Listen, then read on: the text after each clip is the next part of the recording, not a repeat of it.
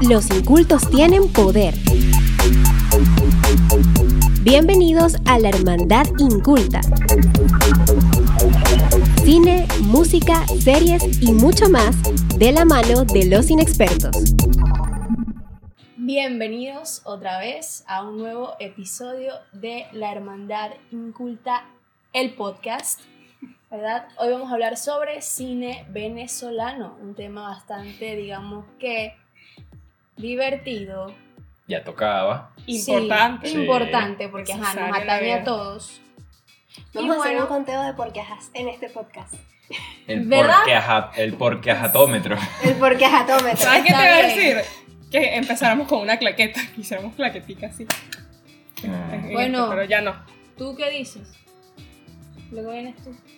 ¿No? Por lo Me general. encanta ese ánimo de Mariana. Arroba nanamons. También tenemos a María Laura Santos. Por ahí tienen el Twitter. Bueno, es Twitter ahora, no. Mm, es el el Twitter. Instagram. De hecho, mi Twitter también es ¿También es así. así? Mi Ah, Twitter entonces también está es bueno. así. Arroba el Santana Luis y Angélica Ore. Angie, Angie Pisore. Perfecto. También en Twitter. Igualito. Esto es una producción de Enigmas Producciones. Y nos consiguen como arroba la hermandad inculta por Instagram. Ahí publicamos todas las actualizaciones, noticias tanto de la radio como el podcast. Y alguna cosilla más. Exactamente, y no se olvide wtcradio.net. Eh. Por si el podcast no es suficiente. Sí. Comenzamos con el cine venezolano. Prepárense para entrar en sesión. Esto es Sala Capitular. Cine venezolano. Súper importante. Somos venezolanos. ¿En No. serio? ¡Wow! Bueno, hay gente que capaz no lo sabe, hay gente que capaz no lo nota. No van a notar el ajá. Mijo, Pero creo que el, el C por caja La también en, cosa. en Colombia se usa. no, pero exacto, Sí. sa- sabes que nosotros hablamos tipo los costeños de Colombia. Mm. Entonces, por ejemplo, la gente de Cartagena tiene un, un tono similar al nuestro. Bueno, pero son ellos los que hablan Bueno, como pero aquí no nos gusta como ellos. Bueno, el punto es, sí, hay gente que puede ser que no sepa que somos venezolanos y nos importa el cine venezolano y queremos hablar del cine venezolano. Bueno, sí. Angélica, mi pelota. Mm, ajá, continuamos. Ajá. Hay que hablar, vamos a hablar, a lo primero es, hay que decir desde cuándo llegó el cine venezolano, que es algo que puede sorprender a muchos. A mí en su momento me sorprendió bastante, que llegó en 1896. 96. Sí, Mm. ciertamente. Exacto. Lo sorprendente es que casi a la par con el, En Francia. ¿no? el Ajá, donde sí. se creó mundialmente. Entonces, Exacto. por ahí es De hecho, bastante. creo que fue el primer país de Latinoamérica que, tu- que tuvo el cine en sí. Que llegó de, de primeros. Puede ser, ¿por qué no? Fíjate. Y las primeras proyecciones fueron en 1897. Un año después. ¿no? Sí. Un año El, después. el famoso 28 de enero, que es actualmente se declara y se conmemora y se celebra como, el Día Nacional del Cine. ustedes creen ¿por qué Venezolana. enero es el mejor mes del año? Después dicen que no, que no. Mm, No, ya. teniendo nuestras dudas. Sí, Es que es. estas películas fueron. Ese día, sí, Exacto, ¿cuáles se proyectaron? En el Teatro Baral de la ciudad de Maracaibo. Ujú. Sí. ¿Cuáles fueron? El célebre especialista sacando muelas en el Hotel Europa y muchachos Muchachas bañándose- bañándose en la laguna En Muchaches. Muchaches. Bañándose. porque aquí somos inclusives. Exacto. Estos eran-. Estos eran unos cortos, sí, cortometrajes, que obviamente, incluso comparándose con la- las primeras creaciones, era netamente documental. Se estaba registrando un acontecimiento cotidiano, sí. Sí. Se estaba registrando para, digamos, probar el nuevo aparato, para ver qué tal se veía. Lo mismo que hicieron los Lumière en su momento. Exactamente. Sí. Su... Y por ahí leí que la del el célebre especialista sacando muelas era un- como un film de terror o algo así. Tan, tan, tan. Sí, cierto, cierto. Sí puede Porque ser. quizás impactaba verdad- porque se estaba viendo ahí el dentista.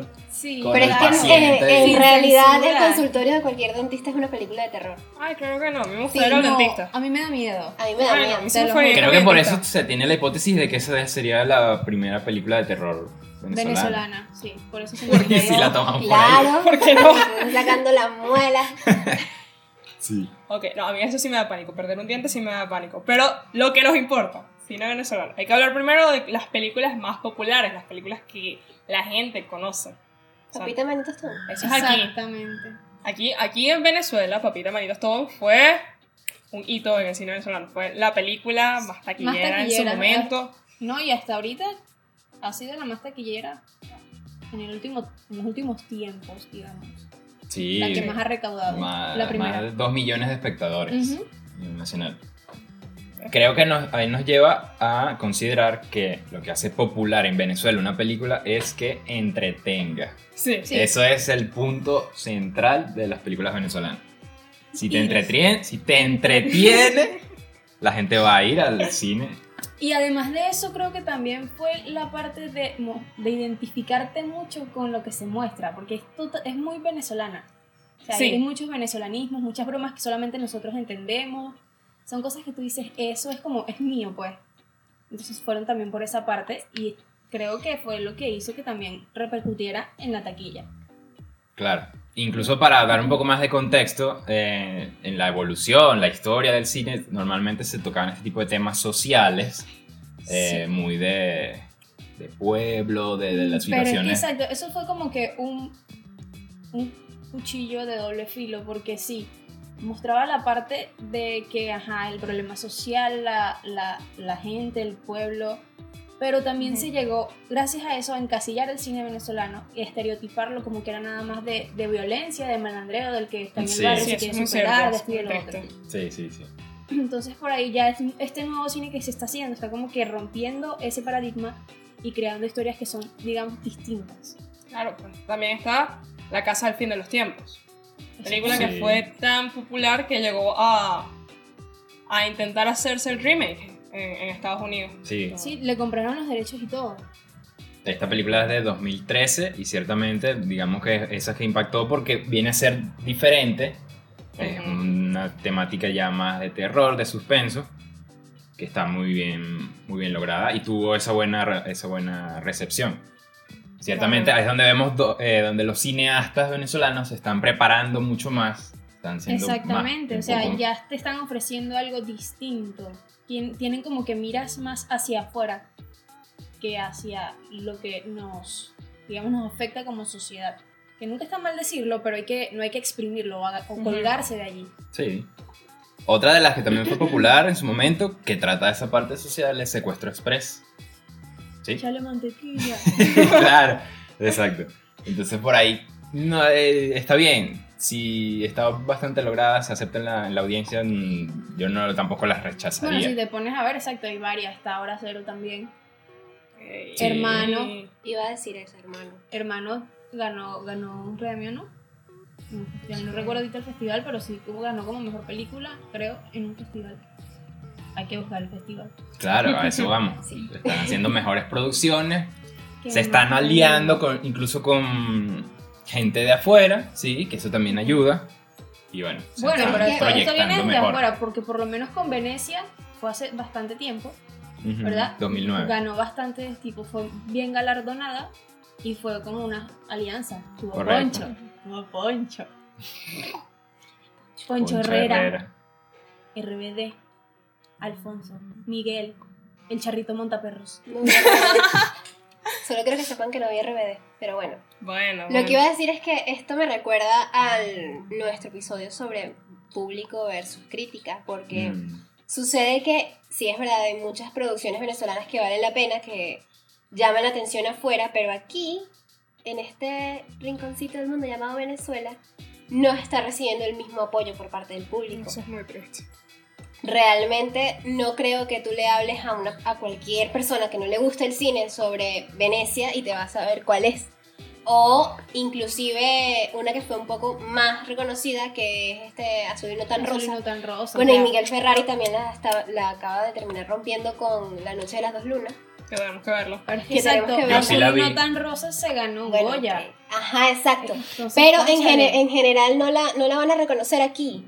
El es que espectador sí, común no la va a Eso buscar. es. Ese es uno de los principales problemas que tenemos, pienso yo, dentro del cine venezolano, es que nosotros mismos, digo nosotros porque yo también lo hacía, lo estigmatiza, o sea, dice que mm, no le da el valor que él requiere. Porque es que al venezolano en general no le gusta el drama.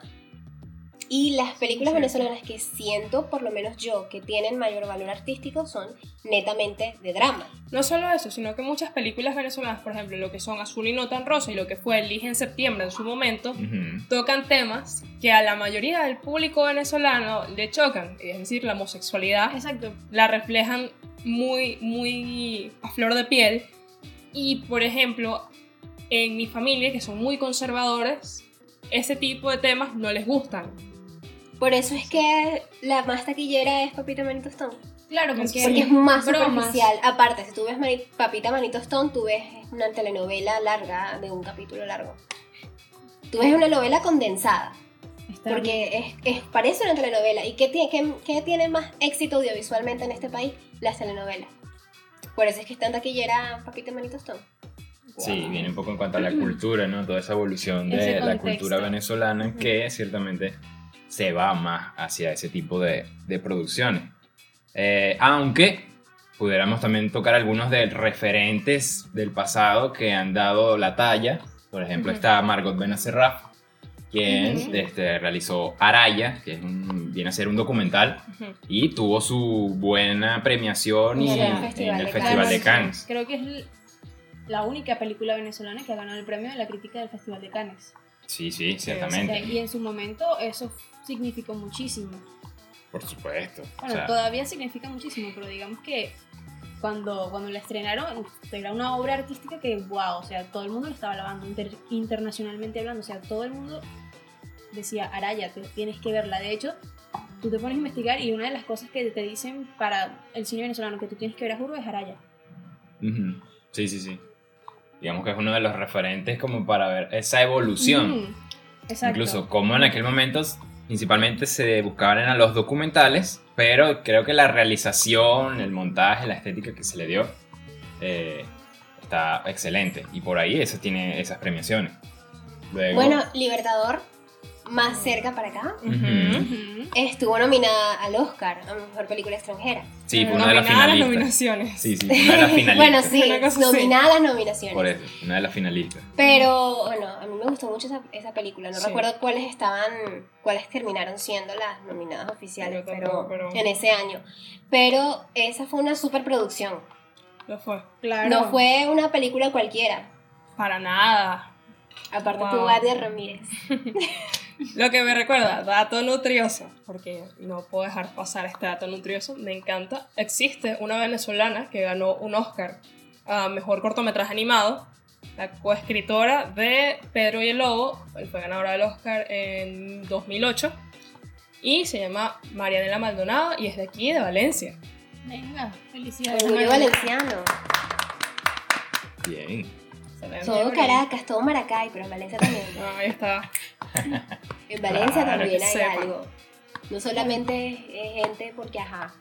Bueno, entonces hablemos de las joyas perdidas del cine venezolano. A mí me parece que El Manzano Azul es una película muy hermosa y es muy infravalorada.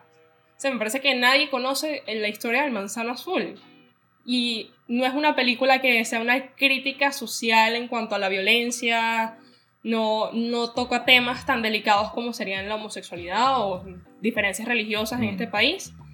Y sin embargo nadie, nadie la conoce. Pero es muy bonita. Es hermosa. Es muy, muy, muy bella. Sí. Esa es con Marisa Román. Sí, Cierto, Y, cierto. y este niñito. Albi de Abreu. Sí. Y- También. Añuño. Bueno, Este yo- Miguel Ángel Landa, bro. Miguel Ángel Landa. Conchale. Yo por lo menos, no, ahorita no recuerdo el nombre, pero creo que es una mirada al mar, o desde allá, que trata de una Desde niña, allá, de una allá. niña, ¿verdad? Que su abuelo es artista o algo así, y él le enseña eso. Y es Mm. muy bonita, no recuerdo el nombre, pero Hay una película venezolana que se llama Desde allá. sí sé que hay uno que se llama Desde No, allá desde- que- no, no, no, que se desde allá Una yo la vi. Al mar. Que es, esa es de Lorenzo Vigas. O no pues estoy metiendo la pata. La verdad aquí somos incultos y no Sí. sabemos Sí. mucho al respecto. Pero sí sé que desde allá Pero ciertamente desde allá te toca el tema también de con los padres, ¿sí? Eh, normalmente en esa se toca esa, esa. Y está buena, está buena, es de 2015, creo que yo la vi, es un poco lenta el ritmo, pero la historia es bonita. tiene una buena reflexión, creo que esa es la que yo diría que está un poco infravalorada, que no tiene el reconocimiento que se merece. Yo, yo siempre la nombro, pero es que me encanta esa película, que es El regreso de Patricia Ortega, que es una película eh, realizada en Maracaibo.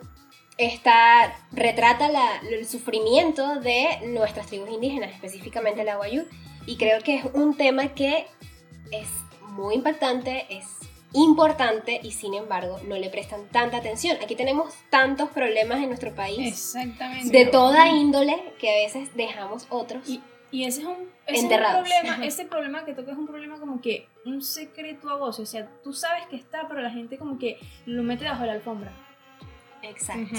Entonces, conchale, eh, es delicado porque ellos son, digamos que, en gran parte quienes cuidan el planeta, porque si te pones a ver, ellos son los que más le dan importancia a la naturaleza y se encargan de cuidar toda esa parte que nosotros destruimos con nuestra industrialización y toda la onda. Y entonces que los releguemos y no los tomemos en cuenta, no está bien, es muy feo. No, esa película es muy bonita, es un poco fuerte, pero de verdad es muy linda. Y lástima que, la verdad no sé cómo la podrán ver porque en internet no está. Yo la vi porque la directora nos la proyectó. Así que, Eso es otra cosa Vale. del cine venezolano. exacto. La es distribución. La Exacto, la distribución. distribución. ese es Si aquí en, la- en las salas de cine duran dos semanas. Du- duran dos Injustamente. semanas y porque por obligación. Porque lo exige la Es ley. por obligación. Sí. Por aparte. eso nosotros no podemos ver la noche de las dos lunas. ahí. Porque si no, no duraría nada. Pero ahí también es responsabilidad Claro. de eh, las salas de cine, las proyec- la- los que proyectan, que ciertamente ellos consideran, ven cómo es- se mueve la audiencia, el público, dicen, yo prefiero traer una película de Hollywood de afuera que me Ujú. va a tener, generar taquilla, Claro, a, a tomar una sala para una película venezolana que van a ir 15. que ya tienen esa mentalidad de que no, eso no va a venir nadie. Sin embargo, Entonces se van a la ley y no, te pongo tus dos semanas, que son reglamentarias, Reglamentarias lo que y me exige el SENAC y ya. pero me parece que también hay falta apoyo de las eh, organizaciones que se encargan del cine nacional aquí. Me parece que hay Mm. mucha falta de apoyo para el talento nacional en cuanto a realizar películas, largometrajes, eh, Es que si te cortometrajes. pones a ver, o en sea, general. el cine venezolano está demasiado negreado en la vida. O sea, por nosotros mismos. Empezando Que es lo porque peor. no hay apoyo económico, ni a, a la parte No. cultural en general, pero al cine Sí. mucho menos. También hay- obviamente hay un problema de censura, que no vamos a ahondar mucho en eso, cosa. pero hay un problema de censura claramente, que evita que ciertas temáticas se aborden más a profundidad, por lo menos en la actualidad. O que te niegan. Porque tú vas, llevas tu proyecto, dices, Exacto, esta te lo temática te dice, pues que te voy a dar tanto, mm, pero tú le quitas esto. Y si no le quitas esto, pues no te voy a dar nada. Entonces, ¿qué hace Exacto. uno? Yo, yo no voy a dejar que tú, por lo menos en lo personal, mi historia se va a mantener tal cual, porque por algo escribí eso. Sí, incluso quisiera mencionar, más allá de, de no caer en el tema de la polémica, pero eh, recientemente está la película que se llama Infección, Ujú. que es bastante es interesante porque es incluso en ciencia ficción, trata un poco de ser algo apocalíptico, surge algo, un tema de con zombies, que eso sería bastante innovador en Venezuela. Y simplemente porque hay algunas tomas y algo en la narrativa donde se muestra la actualidad Hace referencia a nuestra... Referencia. Nuestra a la- realidad a la realidad social. política. Que no es un secreto para absolutamente nadie. les han cortado las proyecciones eh, a nivel nacional en Venezuela. No se ha O sea, podido dime proyectar. tú qué triste es que tú crees algo para tu país con toda la ilusión del mundo y el trabajo y el esfuerzo, porque implica un gran trabajo y un gran esfuerzo, para que vengan porque les place, porque no hay otra, otra palabra, y te digan no, ahí no se va a proyectar. Simplemente porque quiero tapar el sol con un dedo. Eso no se puede hacer. Mm. O sea, si quieres. no se Y, ahí, puede. y de esa falta de apoyo también deriva el hecho de que nosotros mismos no le prestemos atención al cine, porque sí ha- hay algunas películas que se han proyectado recientemente, son independientes y son de temáticas totalmente distintas o ajenas a la política, pero no nos enteramos Ujú. O duran incluso creo que una semana o algo así, o anuncian gran premier y nadie sabe nada, van nada más los Exacto, actores por lo y- menos hace poco y el fuimos- director. fuimos al cine, no sé si fui con ustedes, y uh, tres trailers mostraron, tres. La noche de las dos lunas, una que era lo- los exes, infieles. infieles, y otra de una mujer que tiene una pareja. son Ah, gays, la y que la secuestran la- y así, es una comedia. Ah, Pero ya, es la con la hija de Dora Mason. Ajá, Eso- mi ex, los secuestradores y no sé Exacto, eso es de esa, o sea, el tráiler y ya, yo no he escuchado más de, de. Yo tampoco, yo la quiero ver, yo dije la quiero ver. Y exacto, el tráiler era bueno. Y está aquí a una la hija de Dora Mason. Sí, en sí. Instagram. Es muy linda, es igualita. Sí, es igualita. Igualita. Yo cuando la vi dije, esta tiene que ser algo de Dora Mason. Después vi el apellido y yo, o evidentemente. y la stalkeé. Pero, siguiendo con nuestro hermoso debate, Ok. ¿cuál es el error más común en las producciones venezolanas? Sonido. Sonido. Sabía, Técnicamente, el sonido. Sonido. Pero- de Sí. verdad. Eh, yo creo que todos estamos de acuerdo. El Sí, sonido. quizás viene por la parte de que como no se le dan los recursos necesarios para hacer una buena producción, hay que resolver con lo que se tiene. También implica en cuanto al equipo, que quizás no está bien preparado, no conoce cómo se deben realizar las producciones, y quizás dejan a un lado la importancia del sonido, incluso tanto en la grabación como después en la postproducción. Eso también Sí. influye. Entonces, quizás por ahí ese es uno de los talones de débiles, talón de Aquiles de- del cine venezolano, el sonido, claramente. El sonido. En cuanto a narrativa, Ajá. creo yo La que son los, el- los clichés Exacto. Respecto a, a ciertas realidades, porque yo siempre he estado de acuerdo, siempre he estado de acuerdo en que cada país debe, debe mostrar cuál es la realidad socialmente, porque si no Claro. lo muestran ellos, nadie lo va a hacer. Por supuesto. Siempre he estado de acuerdo. Y en el caso de Venezuela, no estoy en contra de eso. El problema es que cuando tú piensas en una película venezolana, automáticamente piensas en eso. En la. En, tú piensas en azotes en de Petare. barrio, en Ajá. Petare, en malandreo, Sí, Petare, en barrio de droga, Pakistán.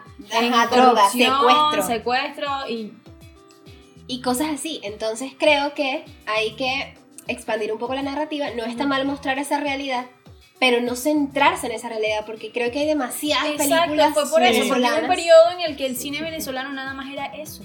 Literal. Exacto. Era nada más eso. Y no está mal que lo incorpores en algún, en algún punto, porque por lo menos La distancia más larga es una película que no trata acerca, o sea, no trata precisamente de la delincuencia. Pero- Hay- la delincuencia pues, produce algo en la trama. Exacto. Es, Exacto. Pero tratas de un viaje. es la acción que, que genera la reacción. Exacto. La película trata de un viaje. Te muestra cierta parte de la realidad venezolana de una manera bastante sutil, Ujú. pero no se centra en ella. Y creo que esa es la mejor manera de mostrar una, una historia que no sea tan cliché. Perdón, pero es que me encanta esta pelotica. Y eh, otra cosa que también creo que la gente rechaza es un poco la estética y las actuaciones. Normalmente los actores venezolanos vienen primero de, digamos, la escuela de las telenovelas. Y eso es diferente. Es muy diferente. No, pero sí. yo creo que ahí están ustedes equivocados. Estoy, ¿Por qué? estoy en desacuerdo. Porque si No sé. Pero ustedes no han exacto. visto telenovelas, bebés. Pero no, créeme que sí, sí. Las telenovelas sino cuando- venezolanas tienen muy buenas actuaciones. Pero exactamente, ellos quieren llevar esa actuación Pero de es- telenovela al cine eso. y es distinto. no es distinto. Porque si tú te pones a ver una película venezolana que hable de la cotidianidad del venezolano, no está mala que tenga la misma actuación que una telenovela. No, no, no. No, no. Pero ¿O qué fíjate, por ejemplo, yo pude ver, yo pude ver La Noche de las Dos Lunas y cuando ellos están interactuando, tienen un diálogo los personajes, siento que es como demasiado, se me- lo noto me- hasta mecanizado. Es como que estoy diciendo el diálogo tal cual y hay unas pausas y después viene el siguiente. Exacto, no. es la forma en que ellos que hacen la, la- la trama.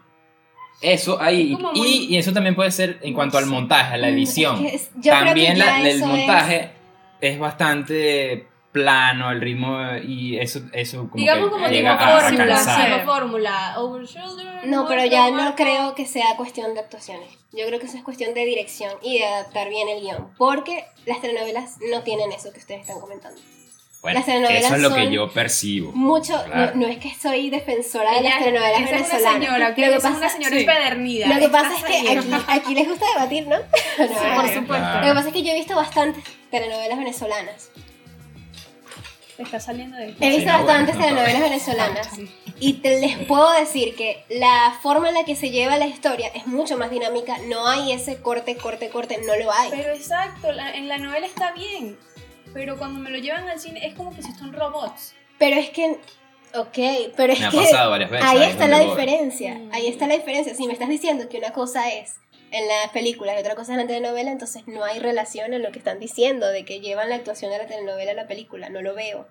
Creo que es un trabajo de dirección, no de llevar. Bueno, eh, eso lo está eh, la estética también. Digamos, ese la montaje final también lo hago, el ritmo se me hace lento en ciertas De películas. hecho, creo que una película como La Noche de las Dos Lunas no quedaría con, con una dirección como, no sé, este, una telenovela Ciudad Bendita, no sé. Sería, son muy diferentes. son- son cosas Son distintas. por eso, son dos cosas totalmente diferentes. Bueno, yo sí no he visto telenovelas, así que yo sí no puedo comentar de, de esto. Lo que Pero- pasa es que también creo que nosotros viendo a un actor venezolano que es como cualquiera de nosotros, actuando de esa manera, una situación que es tan ajena a nosotros, no sé, no- a Lo lo mejor lo vemos raro. rechazamos, lo vemos como raro. Yo creo que lo que lo vemos como raro. Pero mira, yo creo que también implica la escuela, la formación Yo que se tiene en Venezuela, porque poquito de todo. toma a Edgar Ramírez, donde se ha, donde él ha evolucionado claramente en Hollywood. Y él ya tiene unas capacidades interpretativas mayores. Edgar Ramírez es maravilloso, pero si Pero a eso vamos, creo que viene te- a ver con la formación. Si tú Creo te que- pones a ver Libertador, él como Simón Bolívar, en algunas partes, no estoy diciendo que él es mecanizado porque Edgar Ramírez es maravilloso, Mm. pero tú lo ves y lo sientes ajeno, o sea, no lo sientes como que tuyo. ¿Me No estás sé si dando me la explico, razón? Pero no es algo de la actuación. Lo que quiero decir es que no es la actuación, es la que, la, que Ok, de tú lo ves así. Por eso, Cada quien por tiene eso. su criterio. Yo pienso que se tiene que ver la actuación porque pienso que la actuación de cine no es la misma que tú necesitas a telenovela, entonces... Pero entonces Depende. vamos a Sí. pasar al otro tema porque de aquí no vamos a salir. Yo nos conozco. De Eso aquí no vamos a cierto. salir. No sé. Pero es chévere que, que debatamos. Mi, mi opinión, lo que me dieron a entender ustedes, que si han visto telenovelas y que se han hablado de eso, es que al final del día, ajá, la actuación que se requiere para las telenovelas no es la misma que para el cine, pero capaz el actor sí tiene las habilidades actorales, simplemente que la dirección... Ay, no sabe su- explotarlas. Exacto, no sabe cómo llevarlo. Tal vez no lo sabe momento. adaptar a esa historia. Exacto. A esa historia en particular. No a que el cine es a diferente. un consenso. No. Ok, ya. Vamos a lo que ya. Como siempre, la culpa es del director, porque sí, el director es el jefe, bro. Pero, para cerrar este debate, es cómo consideran que se puede impulsar el cine nacional, el talento nacional. A mí hay que ponerle plata. Plata. Hay que ponerle billete. No Sí, solo plata, sea, apoyo en general. Ok, Por- pero es que sigamos en general, o sea, tú con el dinero compras equipo, compras Ujú. formación, ¿verdad? Haces buenos escenarios, estética, o sea, es triste, pero dependemos de ese Dios. Ciertamente No, eso es que- toda una industria que se puede explotar mucho también- más y le puede traer beneficios a, a Venezuela, al país. Buscar Sí. la forma de generar una industria cinematográfica dentro de Venezuela, porque eso no lo tenemos. Exacto, exacto. Por O eso. sea, nosotros... Ah, cine Inversión. nacional, ok. Pero no una industria como tal que, que viva de eso, que genere competencia, que vaya y que cree, no lo tenemos. Porque si hay inversión, eso te da pie a buenas producciones y al tú tener buenas producciones, después tienes esa capacidad de tú dar un buen producto, un buen material que lo puedes difundir a todos los medios, a todas las plataformas necesarias Claro. y eso te va Pero, a generar ajá, aunque vamos a ponernos a Y- y, pensar puede aquí. cambiar la percepción del público. Exacto, ¿cómo cambiamos la percepción del público? Porque ya tenemos como un background de que dice las películas venezolanas no sirven. O sea, en nosotros mismos. pues. Ahí Ok. hay que ver un Ahí escenario. Ahí entro yo. Porque, ¿qué pasa? Vamos a otro país. Vamos a México. México tiene un apoyo económico en el cine bastante grande. Mm. se le da un porcentaje bastante amplio a la producción de películas mexicanas. ¿Qué hace México? No hace películas realmente que eh, ni estética ni narrativamente valgan la pena. Hacen remakes de películas gringas y hacen películas que son realmente muy, muy malas. ¿Pero por qué? Porque es lo que vende y es lo que le está trayendo a México platica. Así, aquí le pongan plata, si el público venezolano común, si el espectador venezolano común no consume ese tipo de cine dramático, que es el que realmente afuera impacta, no vamos a lograr nada. Van a seguir haciendo más películas como Papita Manito Stone. Y no vamos a lograr nada. Pero ciertamente el apoyo deberíamos, tiene que entrar. El Generar- apoyo tiene que entrar, pero es, en, to- balance. en todos los sentidos. un Sí. balance. buscar ese balance en donde se genere el interés de todo el público y se cree un contenido que valga la pena, que entretenga, pero que enseñe también. Claro, es lo más importante cierto. del cine, que te tiene que entretener, a mi parecer, y Sí. te tiene que dejar algo, te tiene que enseñar. Sí, pero es, es por eso mismo que está más en nosotros que en el propio apoyo económico que obviamente se necesita y tiene que estar. Pero viendo la perspectiva de México, que es que a los mexicanos en general les gusta ese tipo de comedias románticas simplonas. Y viendo el éxito que tuvo Papita Manito Stone, por ejemplo, creo que ese también es el foco Lo del venezolano. Y creo que otra de las áreas que se pudiera explotar mucho más y no se tiene en consideración es el doblaje. En Venezuela hay muchos buenos exponentes. Todos están ahorita en Miami. Claro, pero igual creo que es algo que se puede explotar mucho más y para generar incluso más empleo, más oportunidades de trabajo, porque en Venezuela Y ciertamente la locución, la, el, la- cómo se expresa el venezolano se da mucho para eh, exportarlo. Porque Claro. creo que eh, el venezolano tiene esa chispa de que tú te puedes adaptar a cualquier idioma o al acento neutro, por así decirlo también. Creo que ese es el, un, el un acento área que se puede venezolano eh, explotar. termina siendo muy moldeable. O sea, Es Pues- que Venezuela ha dado cátedra de, de doblaje desde hace muchos años, actualmente no. Pero por ejemplo, eh, muchas caricaturas que formaron parte de nuestra infancia son dobladas Sí. o fueron dobladas, aquí. por venezolanos. Por ejemplo, Los Padrinos Mágicos. Eh, esto, ani- los de los Looney Tunes y así también. Dumbo fue doblado en Venezuela. Sí, sí. Entonces, o sea, ya como todo, todo ha venido, digamos que en picada, pero entonces está como que entra el papel de nosotros como que retomar Exacto. también Sí, es eso. necesario. Es que hay, hay tres pilares para que nuestra industria crezca y se mantenga. Primero, obviamente, el apoyo económico, que lo necesitamos de los entes responsables de eso, las autoridades, que son los que ponen la plata. Exacto. En este país es así. O incluso permitir el apoyo de la empresa privada. Exactamente, a eso iba el, segu- el segundo la pilar. El segundo pilar, libre mercado. Basta de este tipo de políticas tan este, proteccionistas en todos los ámbitos, pero en lo que está afectando más ahora es la cultura. Y el tercer pilar, Nosotros. nosotros mismos. Claro, Cierto, cierto. porque aunque suene trillado, pues eh, todo comienza por ti. Hay que invertir, hay que creer, hay que generar nuevas ideas, eh, nuevas historias, por supuesto, y ponerle, darle al frente. Sí, sí se puede, vamos a Y, no- y nosotros apoyar el cine venezolano sin hipocresía. No es que porque venga una película mala vamos a... Porque el No, cine venezolano... exacto, no. O sea, es mejor, exacto, ir, apoyar Claro. y ser crítico de lo nuestro para que se mejore, porque si no, ¿cómo se va a mejorar? Mm, sí. Hay talento, falta apoyo. Exacto, sí, hay mucho talento. Ese es el, ese es el resumen. Ese es el resumen de Que nuestro hay debate. mucho talento y tampoco se le da como la oportunidad, o el talento tiene el miedo de mostrarlo precisamente por eso. Porque dice, ¿para qué yo voy a mostrar esto si no me lo van a tomar en cuenta? Nos estamos dando cuenta que hay mucha tela que cortar, pero para el podcast no hay suficiente tiempo. Retomaremos esto en la radio por wtcradio.net en algún momento. Estén al tanto de nuestras redes sociales para eso y ahora vamos con el cierre. Recomendaciones recomendadas que vamos a recomendar. Y ahora sí vamos a dar inicio a las recomendaciones recomendadas que vamos a recomendar sobre cine venezolano. Básicamente son dos, una entre ellos tres. y yo que les recomiendo que vean El Manzano Azul. Es la historia de un niño caraqueño que va a visitar a su abuelo en Mérida y se tiene que adaptar a cómo vive el abuelo, él estando tan acostumbrado a, a estar en ciudad. Y el abuelo vive en campo, obviamente. Muy hermoso. Una contraparte de Heidi. Es Merida. Es Mérida. Está bien, bien, bien, bien. No pega. Y quisiéramos dar esta recomendación como una especie de aporte o propuesta para eh, mejorar lo que es el tema de la distribución de todo el cine venezolano, que es ampliar los canales, las plataformas de cómo el público y la audiencia puede consumirlo. ¿sí? Por ejemplo, aquí tenemos un- una ocasión de esto lo distribuyó el CENAC a través de Amazonia Films. Es un DVD original de una película distribuida en Venezuela se debería retomar este tipo de objetos para que la gente pueda consumirlas, para quizás Exactamente.